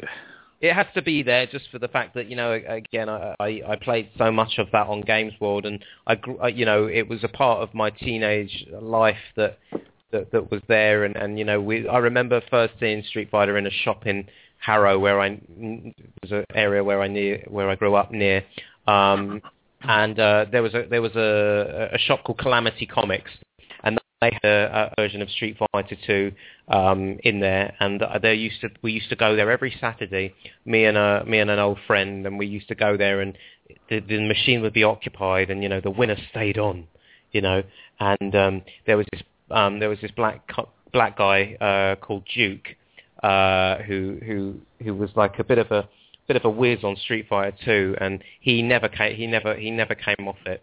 Um, and you know, if you got to play Duke, you know, it was a big moment. If you could beat this Duke in Calamity Comics in Harrow, you were you were you were you know you were going somewhere. You were known. You were you know there were going to be whispers about you around Harrow. So I used to go and I used to used to really really struggled against him, and um, I didn't have my techniques down. But I used to play as Blanka, and he would always be Ken or Ryu, and um, uh, you know, I took a round off him, and you know, everyone was buzzing, and you know, and it had a you know a few times where I took a round off him, but I never beat him, not ever, not ever. And then 1992, you know, this was before Electric Eddie was born. You know, Electric Eddie would have kicked his ass, um, you know, especially under the lights and the cameras and where the pressure meant everything. Um, but this was in Calamity Comics Harrow, so I never did beat Duke, bless him, uh, wherever he is. Uh, he's probably 40 now with uh, with responsibilities and a mortgage. But back then, playing Duke on Street Fighter 2 wonderful time. Street Fighter 2, fantastic game. Um, again, paved the way for beat 'em ups, didn't it? I mean, think about it. Yeah. They're still making Street Fighter, Street Fighter to this day. Um, so many, so many, uh, you know, so many games tried to better it. You had so many different, um, so many different copies of it around 1993, 94 when the Super Nintendo was around. That they made a Teenage Mutant Ninja Turtles Tournament Fighters game, which was very good. They, the anime guys got on top of it and made Ranma half, which um, was another beat 'em up one-on-one, shameful Street Fighter clone, but again, really, really cool to play. Um, and then you had the games that would still stay side on, but would um, emulate the same sort of style, like Tekken came along, um, and truly, you know, and and it spawned some fantastic uh, replicas, and and Tekken went on to be incredibly successful, um, as did Virtual Fighter, um, and again, Street Fighter Two was was the one. It, it well. Uh, that, that, that made it all happen. Um, so many different characters to select, so many different strengths and weaknesses and combos. Um, and a real skill, a real skill. It wasn't just mindless bash the buttons. You had to be skilled. If you were a skilled player, you were going to do well on that game, and you were going to you were going to be hard to beat. If you learn a character, like some people learn Guile, you know, with the handcuff maneuver. Um, and um, I used to play quite uh, on games where I used to play quite um, unpredictable characters. I used to play like Honda, and everyone would be like, "How's he play? Why is he playing Honda?" No one would touch Honda. Well, every character was there for a reason. If you, you mastered that character, Yeah. you were lethal. You know, So who was your favourite character? I used to like to play on games where I used to play Honda a lot. Yeah. Um, because I could I could chain moves together and I could throw somebody and by the as they were getting up I would hundred hand slap. So even if they were going to block it, they were going to lose a ton of energy if you knew what you were doing. Um, and you know I never lost as Honda on the ga- on, Games World and and um, I enjoyed inflicting copious amounts of damage. I did play Dull Sim. I didn't think the bosses were good playable characters. I don't think they had the balance. Uh, Capcom had to do, you know, made the bosses playable just by popular demand. They were like, oh Jesus, you know, we have to, we'll have to, you know, do something to keep the franchise fresh. So they made Championship Edition and let them, you know, everyone play as the bosses. But it, it, it didn't work. They they weren't as well balanced. Bison and Vega and Sagat, they weren't the same, you know, uh, characters. They didn't have the same sort of effect you know, Yeah. still you could get some very good players with them, and you could, you know, get your ass kicked. But I don't think that, that they had they had the, you know, the the um the depth of play that the original eight did. I've heard a lot of stories about uh, people have told about Street Fighter. Like um, they used to play Street Fighter to decide things like like uh, that. Whose turn is it to do dishes? Let's go give a Street Fighter to decide. whose turn it is. Things like the modern modern day coin toss. Yeah. yeah, no, it had to be in there for me. It- again, it's an institution for me growing up, um, and I, you know, I learnt my had, you know, was responsible for m- m- a lot of my games playing skills that game, and uh, you know, I've got a lot of time for it, and it's it says every it, it's every it's everything I remember about the nineties Street Fighter. Yeah, I, I, I totally respect that it's it's the best, probably the best fighter out there, and I, I won't argue with that point. However, uh, my favourite fighting game was Mortal Kombat 2. It's controversial. yeah, no, it, it, it, it was just you know again it's just a, a massive part of my of my um of my gaming my gaming life. Yeah, it's definitely a, a massive part of. Uh, I, I keep going to say Odd Job Eddie for some reason. Electric Eddie. yeah, Electric Eddie made his debut playing Street Fighter as Honda, um, and uh, yeah, so again Honda Street Fighter, my very first game, um, holds a special place naturally. Yeah, that's a, that is. def- I mean, It's emotional. yeah, it's. Uh, move on before you get too emotional. Yeah, let's please. Yeah. Please. Right. The next game is another SNES game, Mm. and it's one called Pilot Wind. Pilot Wings, yeah, fantastic. Um, for me, like probably one of the best releases on the Super Nintendo when the when the machine launched. But again, probably overlooked because of Super Mario 4 and Final Fight, which were really taking all the glory um, back back then. I think Pilot Wings was sort of the second wave two of the new releases. Um, Yeah. Pilot Wing, you know, in, in Japan, I had a I had a Japanese Super Famicom, um, so you know I couldn't wait for the Super Nintendo. No, no, no, no, no, no. I had to have a Super Famicom Japanese import. Oh yes, Of course. Um, and um, of course, and um, well, not surprised. Going with your previous stories, I'm not surprised about that. well, there you go, there you go. And you see, and, and so I, I had that, and, and obviously I was very, um, uh, uh, you know, Pilot Wings. I, I bought the, the, the SNES with Final Fight, which was a great port, fantastic, um, and Super Mario 4. But the game that captured my imagination was Pilot Wings. Um, oh, just incredible. Um, the control, uh, the the feeling of jumping out of the plane, and you know the the mechanics of it. It used the Mode Seven that the SNES had. It, it took advantage of the new software that we'd never seen before. So you know things could spin around, and things were scaling, and things was were coming at the screen. You know the runways were getting closer. It was it was a it was a you know power that we hadn't seen before from the eight bit um, from the from the uh, from the other you know generation from the Sega Master System, Sega Mega, you know, Sega, even the Sega Mega Drive never had that that kind of power. So um, it was wonderful, and the controls were just simply beautiful. And you know, from skydiving to hang gliding to flying the light plane, um, everything was spot on. It was I would it was a 10 out of 10 game, absolutely wonderful. So Japanese in its presentation, um, again, which made it all that more niche and all the more special for me.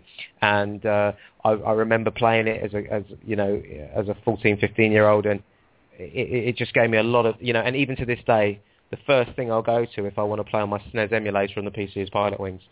Yeah. Um, I play it over and over and over again, and you can keep Nintendo 64 Pilot Wings. You can keep, you know, it, it, the SNES version will never be bettered. You know, it will never be bettered. You can put the you can put more gra- different graphics on it. You can put you can put whatever you like on it. Uh, you can chuck up 10 billion pixels at the screen for all I care. Nothing will beat SNES Pilot Wings for playability and originality. Wonderful. Well, it's, it's only really come out for the SNES. It's obviously it's been released, re- re-released on the um, Virtual Console on the Wii and the Wii U. But yeah, it's only, really a SNES game anyway, isn't it? Yeah, and it's, they did Pilot Wing 64, um, which I don't think had any, you know, any, which again had a modicum of success because of the name value. But and I played that version, and it's fine. But the simplicity of Pilot Wings is a joy to behold. Well, the next time I get my old Xbox on, I'll I'll load it up and give it a go. You do that, John. You I'll do just, that. I'll just uh, I'll see what all the all the fuss is about. And when you see that Mode 7 spinning around, you think of me. I will thank you. Good man. Brilliant right. choice what's next? again. What's, what's next? Talk I think, to me. I think we're up to number five or six. Lovely. I can't remember. Lovely. Uh, I always get, I always lose count. Anyway, next one I believe is Super Mario Kart on the SNES as well.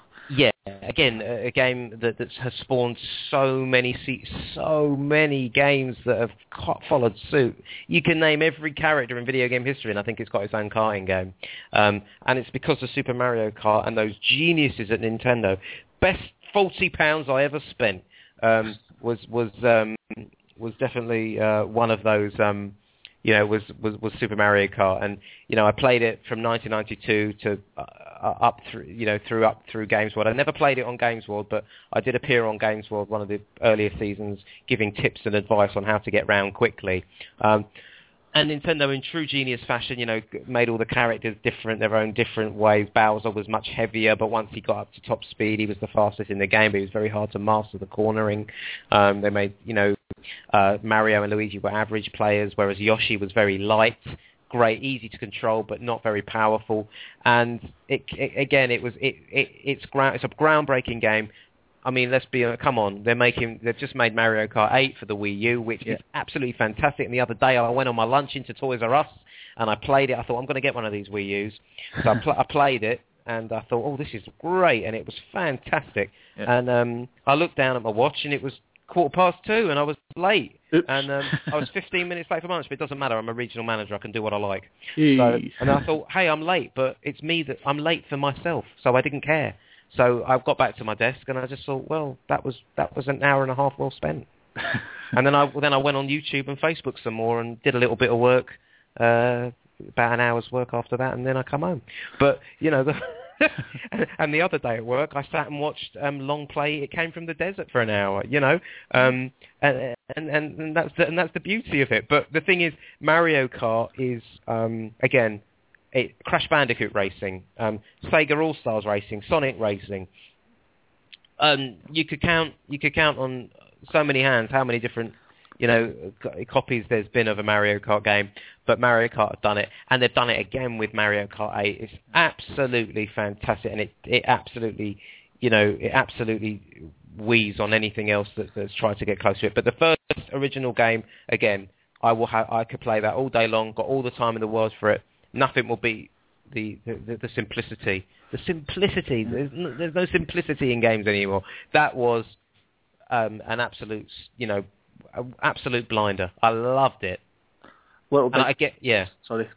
No, that's all right. Go on. I was going to say a Little Big Planet Karting is a, another recent example of a copy, copying Super Mario. Well, there you go. There you go. I mean, um, I, I, I, you know, I, I- I'm just overwhelmed. I can't talk. I, I, I'm, I'm having, I'm, I'm struggling now. I'm struggling. Let's, can we move on to the next game? No, I was just going to say, yeah, I will move on to the next game, but uh, one thing I was just going to say, finishing up, finishing up on that, is I remember when uh, Super. Mario Kart 8 came out a, couple, a few a couple of months ago, whatever, that's all you've seen on YouTube and Facebook was Super Mario Kart 8 comments, so let's do a race, let's do this, long, long plays, oh, blah, blah, blah, blah, blah. I think people ruin it. You know, I don't want to. I don't want to see. You know, you got all these American guys out there, and they play. They play all these games, and they, and they record it, and they're like, "Hey, guy, what's up, guys? Zach Scott Games here. Uh, today we're going to be playing Super Mario Kart 8. Uh, we're going to do the Big Boo circuit. So, um, you know, let's uh, let, let's go. Oh, here I am. Here I am as Wario. Oh, I just got hit. Oh man. Oh, I better get out back on the track. Hold on. Let's just wait for Koopa to put me back on the track. Oh, here we go again, guys. Oh no, I got hit by a red shell. I mean, go and do one, mate. Do you know? do you know what I mean? Who wants to see that? I mean, know. you know, and it's all day long. And my son, bless him, he loves watching games. Um, you know, he loves watching other people play them because for him it's like playing it. You know, so Yeah. he looks at all these new games and he's like, Dad, Dad, I want that. But you know, all these guys that have got these YouTube channels and all they do is play the newest games. It spoils it. I mean, like I had, um, I had um, Watch Dogs. Uh, Yeah. for the PS3, and um, I, I, I looked on YouTube, and some guy has just got a walkthrough of every level. Yes. I mean, you know, you, you know, go if you want a guide or something, you know, go on Game FAQ or that and get the text and, and go through it yourself. But why? Why? It's just countless hours of gaming time, and you're going to sit there and watch the guy do it, and then you're going to do it. Yeah. Where's the Where's the fun in that? You, you'll not find the likes of that on my channel. On my channel, it's all 10 minute quick plays of old games. Well, that's wonderful. Yeah. That you know, that's what you want to see. Yeah. But nobody wants to see, you know, some some American ass clock the game um, so that you can clock the game. I, I don't get it. What what are you supposed to do? Um, play on your computer, play on your console, and have YouTube running at the same time, so you can, as he's doing it, you can do it.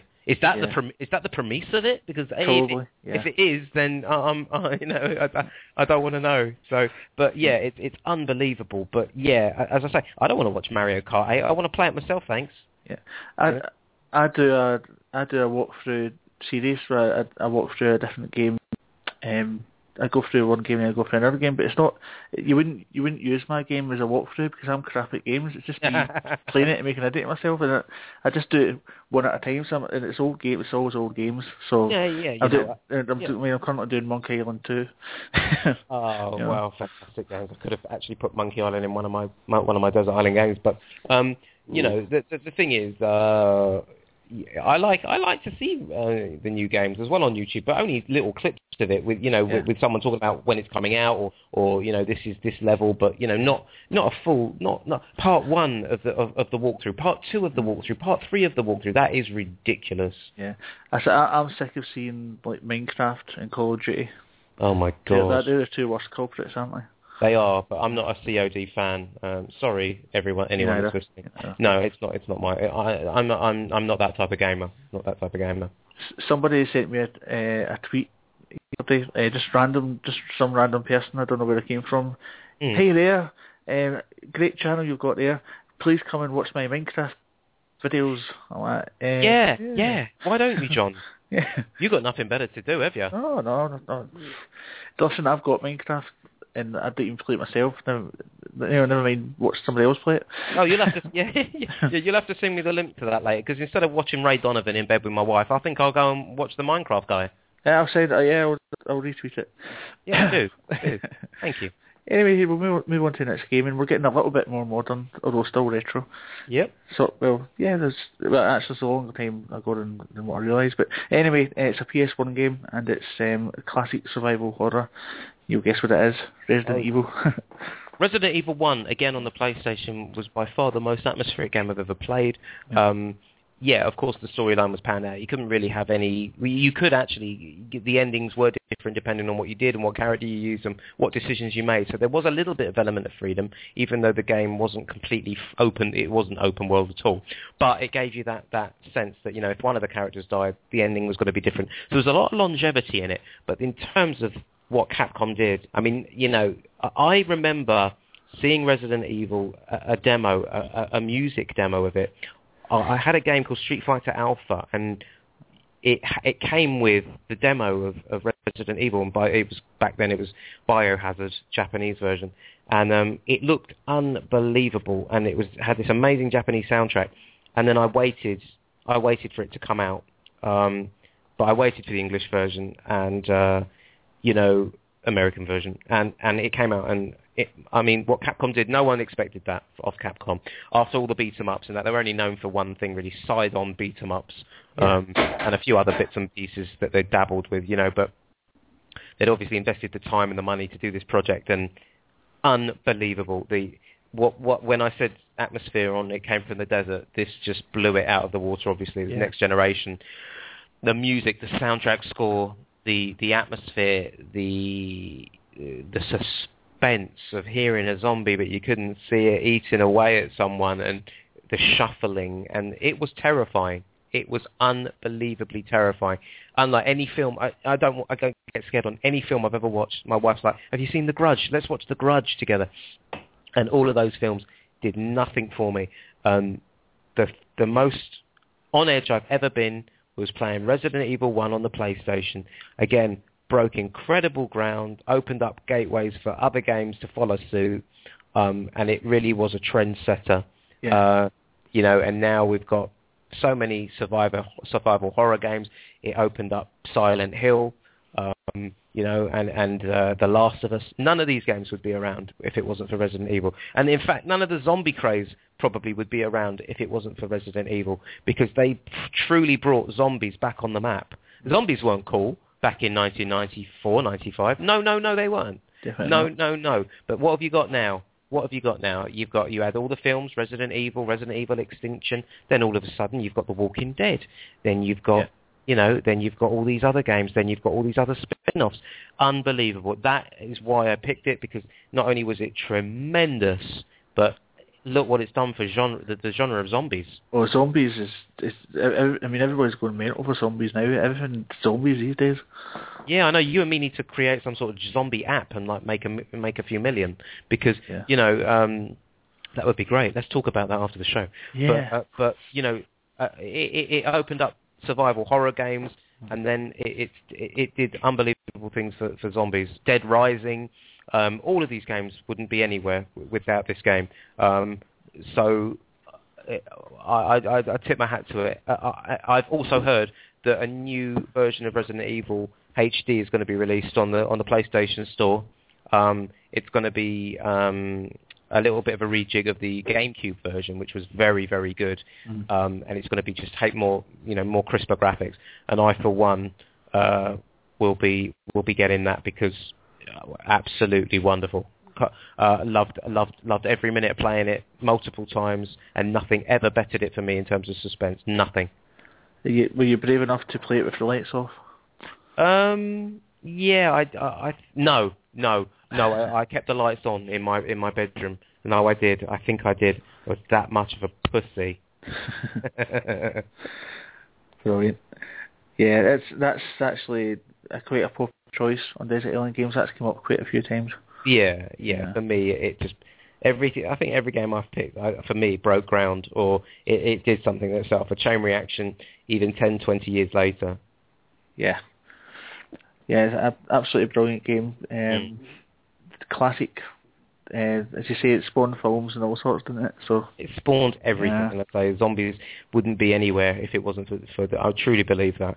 And if anyone wants to argue with me, then bring it on. yeah. Um, sorry if you heard some noise in the background a minute ago. Um, some of my cats um, knocked something over. So Quite all right. I The- hope you've reprimanded them in a suitable fashion. I I will do that after the show. Please. The- the- That's the the Desert Island cats. Yes, yes, of course. How could we forget them? Um, you know, the contribution they've made this evening, and even come on the broadcast. Fantastic. Yeah, sorry, you might you might you might hear one of them meowing in the background actually. So Well, let's, you know, let's let's hope so. Let's get them on one of my music tracks. I mean, let, let's you know, let's go all out. yeah. Yeah. yeah, I mean, if it's good enough for the, for the prodigy, it's, it's going to be good enough for you. Exactly. Yeah. So I'm I'm open to new sounds. Yeah. Okay, um, shall we move on to the next game? Yes, the, the last game, in actual fact. Yes. It's um, Super Mario 64. Oh yeah, um, you know, uh, there's not enough superlatives for this game. Um, I am kind of, you know, uh, th- there's the nostalgic fact of when I played it when I was, you know, younger, and there's the nostalgic fact that I play it with my son now, um, and he absolutely loves it, and it captured, it captures, it captured so much imagination, and uh, again, um, it, it, it truly, the, the, the 3D world it opened uh, on the Nintendo, the Nintendo 64 was made for that game. Yeah. There, there was nothing that came along that bettered it, uh, and that game on that console was as good as it got, even though it was the launch game. Um, you know, it, it, it really was, and it still stands up to. You could play that game today, and the control system, the graphics, everything. I don't think it is dated. I don't think it feels dated. Um, it's it, it it really is just an incre- It's a masterpiece. Yeah. It, it is a masterpiece of a game. It completely changed. Nintendo realized we can't keep doing side on forever, you know, side scrollers. So they opened it this this this world up, this true world, and it, again, it spawned a million spin-offs. But Mario 64 remains uh, incredible. And then they bettered they bettered it in terms of technicality with the Galaxy games, um, which are incredible. Um, but for me, 64 is where the, the chain began. And uh, wow, I mean, I was playing it just the other day, and it's still very challenging. Some of those later levels are incredibly tough. I'm playing it on keyboard, but believe me, I've managed to get up to 53 stars with a, on, the keyboard. Um, and now I just cry for a gamepad. But um, you know, Josh, it absolutely inca- it captured my son's imagination so much. Um, Joshua, he he absolutely loves it, um, and uh, it's a game that's wholesome. You know, again, it's something that I can I can show to to him, and he can play and enjoy it, and it's so innocent and wonderful. I'm getting all soppy, but um, it, it really doesn't need in this in this game today in the in the industry today when it's all sex and it's all you know cutting people's heads off and it's all this and it's that that that game speaks volumes for itself it just it just did everything that you wanted it to do um and it's a true games playing experience i i, I will I will play it probably till the end of time. I'll always have time for it. I'll always go in and I might always do a level or or, or a quick mission. It was it was wonderful. So you, you could say that's one game that you, you couldn't bear to be if you were stranded on a desert island then? It what? It's one game that I could what? The one game you couldn't do without if you were stranded on a desert island? Um, I think it would, you know, it's up there, which is, you know, why why why I've picked it. It's something that I can go back to at any time. I'm going to dip into it now. I always do on the emulator, and um, I'll, I'll, I'll play it with, with Josh, and I'll I'll uh, I'll do the big ball. I'll do the I'll I'll beat Koopa up the hill, or I'll um, or I'll put the snowman back together, and it's just like you know. Um, it's so familiar, but it's such fun still, and the, the, the soundtrack again is second to none. Um, and uh, my goodness, uh, just thinking about it, it, it it's it's truly remar- It was truly a remarkable piece of software, and um, as I say, so many different uh, so many different games tried to do it after that. We, uh, you know, you had a Rayman version, you had um, Spyro the Dragon, all games like that, all all tried to take from it, um, and rightly so. And you know, they've all been successful in their own right. But the genius that is Nintendo, uh, you know, it, it's again, it will never ne- ne- never be bettered. It will never be bettered. It's it's wonderful. It's a timeless classic. Well, you said it. You said it, John. And um, it's it's funny because I think a lot of um, N64 games look really dated, but that one, as you say, like Rachel said, doesn't really look dated. No, it doesn't. I mean, you know, obviously it's rough around the edges with its polygons and everything, but you know, the end of the day, yeah, there were so many games on the, the Nintendo 64 that just bombed after that. It really did. They didn't take advantage of, of its 3D capabilities, and they tried. I was working in a video game shop at the time the N64 was out, and they they did the most horrific like driving games uh, the, the software just couldn't, the, the hardware just couldn't do it. Yeah. Um, they didn't stick to what they were good at with that machine. And you know, games like Pilotwings, GoldenEye, Zelda were all very, very good because they utilized that magic that made Mario's engine so good. But when they tried to release a beat 'em up or you know a car game or you know it Yeah. absolutely bombed. Um, and I say it never got any better than Mario 64. And that was that's the beautiful curse of the N64 because it it its launch game was never bettered, Yeah. and and that's sad because I think it it um it deserves to be remembered f- for more. But Yeah. really, you buy in that console for that game, and that's all that's all I, I'd ever play on it. That is all I'd ever play on it. I wonder how many systems can can uh, have that said about it. Uh, The, the launch game had never been bettered. Well, that's right. That's right. It's an interesting uh, interesting uh, one that we, you know we could look at, but um, it's um, it, for me that's that's absolute that's absolute truth. Cool. Did you complete it? Yeah, absolutely. Yeah, but no, I didn't 120 star it, but I completed it. I did it. I got to about 90, 91 stars, and I was thought, oh, I'm not the kind of guy that will go and play every star or every mission on GTA or every, you know, I'll complete the game and that's good enough for me. Ta-da! I'm on to the next one. I've got other things to do, mate. you know what I mean? Well, you've got a you've got a life, a life Yeah, a life. we've all we've all got lives, but you know, uh, yeah, I'm I love clocking a game, but I, I don't do it to the hill. I just, yeah, I just haven't got that time.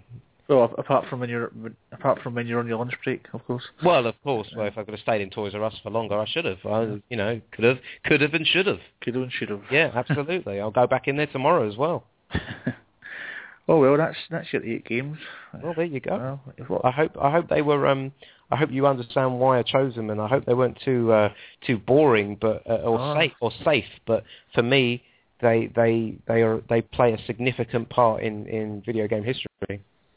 at the end of the day, it's it's your your island, it's your games. So whether they're boring or exciting, that's up to you. It's my show tonight. Yes, it's Electric Eddie's show tonight. yeah, bless him. He's somewhere out there. uh, the other, the part of the the choices is um, um, you get to pick a book and a luxury item. Uh, I, I, I believe from chatting to you earlier on that you're not really a book person, so No, I'm I'm I'm I'm not very well educated, so I don't I don't read much. But but at the end of the day, um, I'm just not a booky type of person. Yeah, I've read books and stuff, you know, and some sci-fi, and so you know, if I read anything, I'll read autobiographies of people that I find interesting. But I never really revisit books, you know. Again, life just doesn't work like that for me. Yeah. I'm a I'm a very busy man, um, so um, I would take something that, yeah, uh, as I said to you, um, I would take an encyclopedia um, of the world, um, and I would I would I would fulfill my knowledge and I would feed my brain uh, with with things that I never really got never got round to learning in school or that I've never got round to looking at now um, because it would it would keep my brain active and, and working and, and and I think I would be um, you know a lot wiser. Uh, I wouldn't have anybody to share the knowledge with, but at least I would be like, oh, that's why the sun shines. Ah, I always wondered why. You know, so so um, so I think, you know, for that reason, as boring as a choice as it may be, um, I'd like to learn about um, the birds and the bees again and and how um, sperm whale mate. And I'd like to know why monkeys swing from trees and all sorts of lovely things like that. And I um, I would in, I would I would uh, I would see it as a great boon to, to fulfill uh, my my brain with such knowledge. Yeah, yeah, I think it's a brilliant choice, and actually, um, on the Real Desert Island Discs show, um, that's that's quite a popular pick. Is that Mm. encyclopedia? Well, there you go. There you go. Great minds think alike, John. indeed, indeed. Absolutely. Okay, um, what about your luxury item then? My luxury item would be um, probably a, um, a bench press and a few dumbbells. I think I'd like to keep in shape. If I'm on a desert island and it's sunny and I want to work on my tan, I might as well keep the whole body in good nick. I've, I've, I've, I've been a weight, I've been a body, not bodybuilder, but I've weight trained for about 17, 18 years now. Um, pretty much after the Electric Eddie stuff, I, I started to build up the, my body and uh, yeah, you know, I've not got the fan, most fantastic genetics in the world, but I try to keep in shape and I try to um, keep a little bit of tone and a little bit of size on, nothing over the top um, because of injuries and, and, and, you know, as I say, I'm 38 now and certain things don't recover the way they used to. Yeah. Um, even though I go in the gym or sometimes or I lift weights and I feel like I'm 23, I'm not.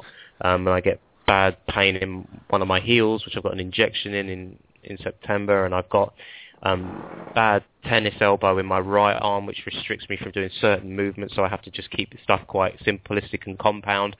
So I think I would take um, a workout bench and just keep the exercises nice and simple. Um, do some curls on the old arms. Do some do some uh, do some bench presses. Keep the shoulders, pecs, and the, and the triceps in shape. And uh, ooh, I'd, I'd maybe I'd run about in the sand just to keep my legs keep my legs going okay because um but yeah, fitness has always been something that I I I was quite disciplined in, and um, I think it's great to work on. uh, You know, everybody's everybody's got their own discipline, but I, I always like to keep my body quite strong, um, and I wouldn't like to vegetate on a on a desert island. I'd like to stay quite active and and um, ready to swim into the water if a ship ever sailed by. So um, I'd want to be able to be strong enough to um, to ride the tide and, and, and get get my ass back on onto proper civilization. So um, I think it's just been uh, something that I've always been not obsessed with, but I've always wanted to look decent and, and, and keep a, a good appearance and a, and a fit appearance. And I, unfortunately, over the last year, I, I haven't been as consistent and I've been married almost four years, and sometimes my wife's like, "Do you want to get a pizza?" And uh, I'm like, "All right." And then she's like, "Oh, do you fancy a McDonald's?" And I'm like, "Oh, yeah, I do." And you know, we I think we've led each other a little bit uh, um, astray over the last uh, couple of years, but we try. And I'm I'm still weight training. I'm, I'm weight training again, and she's she's doing her fitness. She likes to keep fit. Um, but yeah, I, I definitely want to. I, I definitely have that on the island with me just to keep myself sane. I wouldn't want to waste away.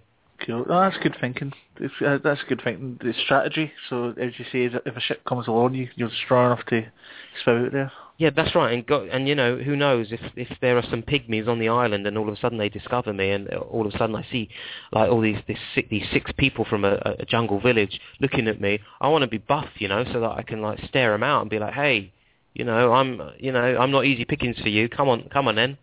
You know, they might want to put me in a pot and boil me. So I've got to be ready. I've got to be like, you know, I've got to be like Tom Selleck in this. Yeah. You know, I, I need to be, I need to be strapped. So yeah, definitely, definitely. And likewise, if you happen to see some naked Amazon women, you know, come out, you want to be look, be, be looking your, Yeah, your yeah, best yeah, for them. uh, yeah. If we have to, yeah. I mean, you know, if we're, if we're gonna, you know, if we're the only two humans left, I mean, I've got to do what I've got to do. You repopulate the, the island. That's right. I mean, in the you know, and as I say, uh, you know, maybe maybe it won't, you know, maybe I, uh, it might not be might not be blessed with my genetics, but um, hopefully the Amazonian woman will, yeah, he'll get the the the baby will get the best of her.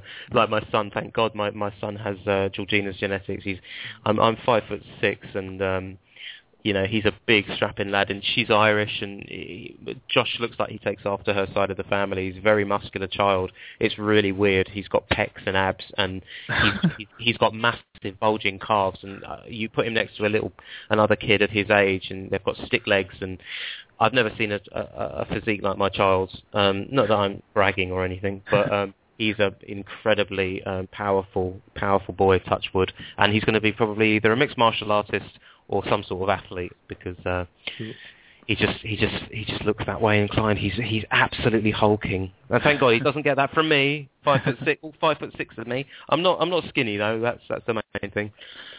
I, I can't help thinking when you were talking about that. I can't help thinking about uh, that episode of Family Guy. I don't know if you watch it when Stewie was on st- steroids. You know the Yes, baby. yes, yes, yes. Look how vascular I am, Brian. Mm, yes. Oh, it's yeah. yes. What is it? Oh, Stewie. Yeah, yeah. Stu- steroids. Stu- Stu- yes, steroids. Episode was called. Yes. Look how vascular I am, Brian. Yeah. Excellent. Brilliant. So I'm going to sp- this one on you, this last minute things. Uh, Yeah, go on, I, on. I, I, maybe we should have thought of it earlier before we started, but what do you think Electric Eddie would take as a luxury item? Electric Eddie is a luxury item. What Um, would you take? what would he take Yeah. as, a, as a luxury item? Yeah. uh, onto the desert island. Um, well, um, not sun cream, obviously, because of the mask. You know, he's he's well protected. Obviously, he can't he can't um, he, he can't afford to have his burns exposed, so he'd keep the mask on. So, no no no suntan cream. I think Eddie would. Um, I think, whoa, that's a real tricky one, John. Um, oh my goodness, I uh, probably hairspray. Yes, yes, because obviously, you know, the, the electric storms m- might be there on the on the desert island if it's compl- very tropical. But his hair was very important to him, and I think a, a very good, powerful hairspray like Elnett would have kept him in good shape. Good call. Well, I don't know about that, but yeah, that's what I think. But Yeah, yeah, if, if you remember, elec if you remember Electric Eddie in the first six episodes, he he had his hair, whereas after that he was made to wear some bizarre boiler suit. Um, and um, hold on a minute, hold on, ho- hold on. Um, What you do you want? Do you want me to answer this? yeah, can you? Hold on. He's coming. Hold on. Yep. sorry, sorry, John. Um, yeah, definitely, definitely a good hairspray. Um, Elnett was one I used to used to uh, um sometimes apply myself, but we had a makeup lady. Her name was Mary, and she used to use um this stuff on me called sticky stuff. And what it did, she she used to put it on my hair when I had hair, and um she used to use like this this these hot uh what what do you call it like what they call them now hair straighteners. So she used to put she used to put the product that's what they call things now isn't it? They go i use product in my hair. Um they she used to put the product in the in my hair and then she used to like um use the hair straighteners and they used to she used to pull it up. She used to pull it up. And and and that would give me the the uh the the, the um the, the electric hair. And she uh and it was called sticky stuff. And she always used to brag about how she imported it from America. And uh, that is the products I would take to my desert island so that people would know who I was. Um, if they were trying to screw with me, they would know exactly who I was. uh, yes, so thanks. Thanks, Thanks. Eddie. Yeah, Thanks, thanks, Eddie. Yeah, cheers for that, mate. You can go. You can go back now on your GameCube and relive your glory days. Um, so yeah, sticky stuff was the stuff uh, that she used, and that I think that would- well, you heard it from him. That's his that's his item of choice. yeah. Yeah, it's, I can still remember the smell, like watermelons. Oh, bless him. Bless Lo- Eddie. Lovely. Yeah, yeah. Please God, it won't be another 20 years before we hear from him again. Oh, I hope not. So. We'll, we'll, we'll make it. Ha- we'll make it sure that doesn't happen. Come on. What a what, what a what a waste of a character. I, I could, he could have done so much more. He's got to live on in some form, isn't he? You you what, buddy? He's got to live on live on in some form. Yeah, absolutely. He, Yeah. he lives in a lives on a council estate now. I've heard. No, I don't- I don't personally, but obviously I'm I'm posh. I'm from Stanmore, um, but I live in Milton Keynes now. Wouldn't it be ironic if um, you know I, I nearly got um, Electric Eddie mixed up with Odd Job Eddie earlier. Wouldn't it be ironic if that's what he does now? At Odd Jobs. He be, he could be Yeah, Odd Job I- Eddie. Odd Job Eddie, yeah. Man with a van, baby. If you want your TV removed, you know, give me a call. But I, I can't guarantee I won't plug myself into it and and, and cause a, a real problem for you. But um, yeah, there were loads of things I, I, I think that character could have done.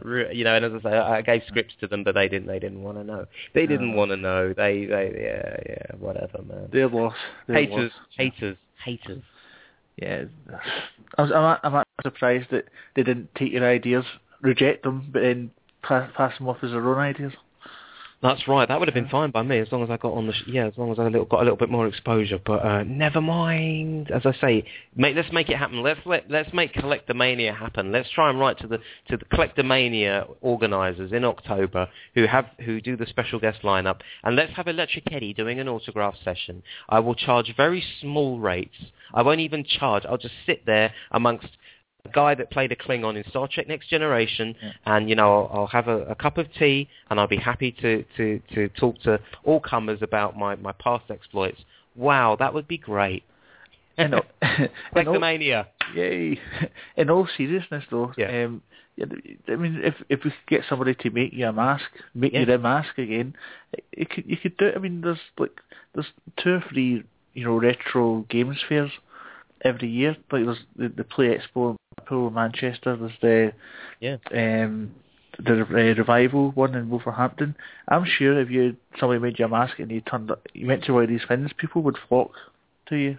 Oh, well, you never I'm know. sure. Well, well, I think yeah. it will. Well, you never know. You know, if the right, if it's the right, if it's the right um, following, then yeah, it would be, it would be, it would be. You know, people would, you know, there'd be more than three or four people that would remember me. You know, but um, oh, John, yeah, John, it, it, it, was, it was fun. I, you know, just to even do something like this, twenty years later, it's crazy. You know, it's just, just a lot of fun. I'm, I'm really, really pleased that, um, you know, you know, I, I know I talk a lot and I, I, ca- I can come across as quite, um, you know, as an arrogant personality, but really, um, I'm I'm very humbled by uh, being on and being asked to come on. So yeah, I was a bit, had a had a great time. Yeah, I'm very honoured to have you, and um, I'm glad I've given you the the kind of opportunity to uh, awaken Eddie again. Oh, it's been fantastic. It's just it's it's just you know it's just a, just a lot of fun. And and looking back on it all those years ago, um, I, I was just a kid who wanted to have fun. I wanted to do well, but I wanted to have fun, and I, I did. I, I definitely did. Um, I wanted to do more than that, you know. Yeah. But I, I, um, I've left some sort of really weird, strange legacy for my for my son. Yeah. So, um, and as I say, he's going to carry on the mantle. Yeah. He's going to carry on. He's going to succeed in things where Daddy didn't. Yeah, and and you're still young yourself, you know. You're, you're, you're the same age as me. We're still in our thirties. Yeah, well, there you Yeah. go. You know, check out my photos on Facebook, man. I look 27. Yeah, I get I get ID'd in Tesco when I want to buy um, wine to cook with. No, I really don't. But I did when I was 32. I got ID'd. Look at my photos on Facebook. I look 57. I'm gonna, I'm gonna. I'm gonna, I'm gonna I think Uh, my wife coming down the stairs. Wait, this might be an impromptu marriage marriage conversation. Hold on, we might get an exclusive. One, one sec. Georgina. No, I think it's my sister-in-law. She's living with us at the moment because she's come over here to study. Um, so I've given her three months to, to sort herself out, and then and then I'm going to give it. No, uh, it's nice. It's nice for my wife um, to have her sister here because um, when when uh, when um, uh, all her family moved back to Ireland and she stayed with me. You know, she gave up ev- all of her family to, to, to, to live with me, and then we got married, and um, and it's lovely. It's lovely to have her sister here for a, f- a few months. No, really, it's really lovely to have her sister here. um, yeah, yeah, Yeah. yeah. Yeah. yeah, I know, I know what you mean. Yeah, we're coming to the end. Uh, Yes, before we go, I'm just going to quickly plug your YouTube channel, um, by all means. if if that's okay with yourself. By all It's um, www.youtube.com forward slash user forward slash the RJ Nathan. So that's D as in the T H E RJ Nathan. And if you go on there, you'll get clips of um, your days from Games World. Games World. So Absolutely. all the classic classic footage there. The classic encounters. So you should go and check that out. Uh, I've subscribed earlier on, so I would encourage everybody else to do the same. It's a beautiful thing, John. Yeah, You know, it's a it's a it's a moment in time captured forever. yeah, Yeah. You know, I, I, I'm I, I don't know what else to say. I'm, I'm very humbled. yeah. okay, well this has been Desert Island Games, um, episode 34, and this has been a fantastic episode with a fantastic guest, and it's been brilliant. John, thank you so much, and um, I look forward to, to speaking to you again, mate. Um, eh, for anyone that did tune in, um, thank you for listening, and um, hit, either hit me up on YouTube or Facebook. Yes. What is your, um, do you want to plug your Facebook and social things or anyth- anything? Facebook.com forward slash Robbie, R O B B I E dot Nathan, N-A-T-H-A-N dot seven. Or you can just type in Rob J. Nathan to the to the Facebook search, and you'll see a picture of the Teletext Electric Eddie, and then you can add my ass. Yes. And you can catch me on JL76 Gaming on Facebook, Twitter, and Instagram. Hmm. Thanks, John. You take care. You too. Thanks. Everyone else have a good evening. Take care. Thanks, Thank you, Robin. mate. Say goodbye to Eddie as well. I will. I will. See you later. Bye. Bye.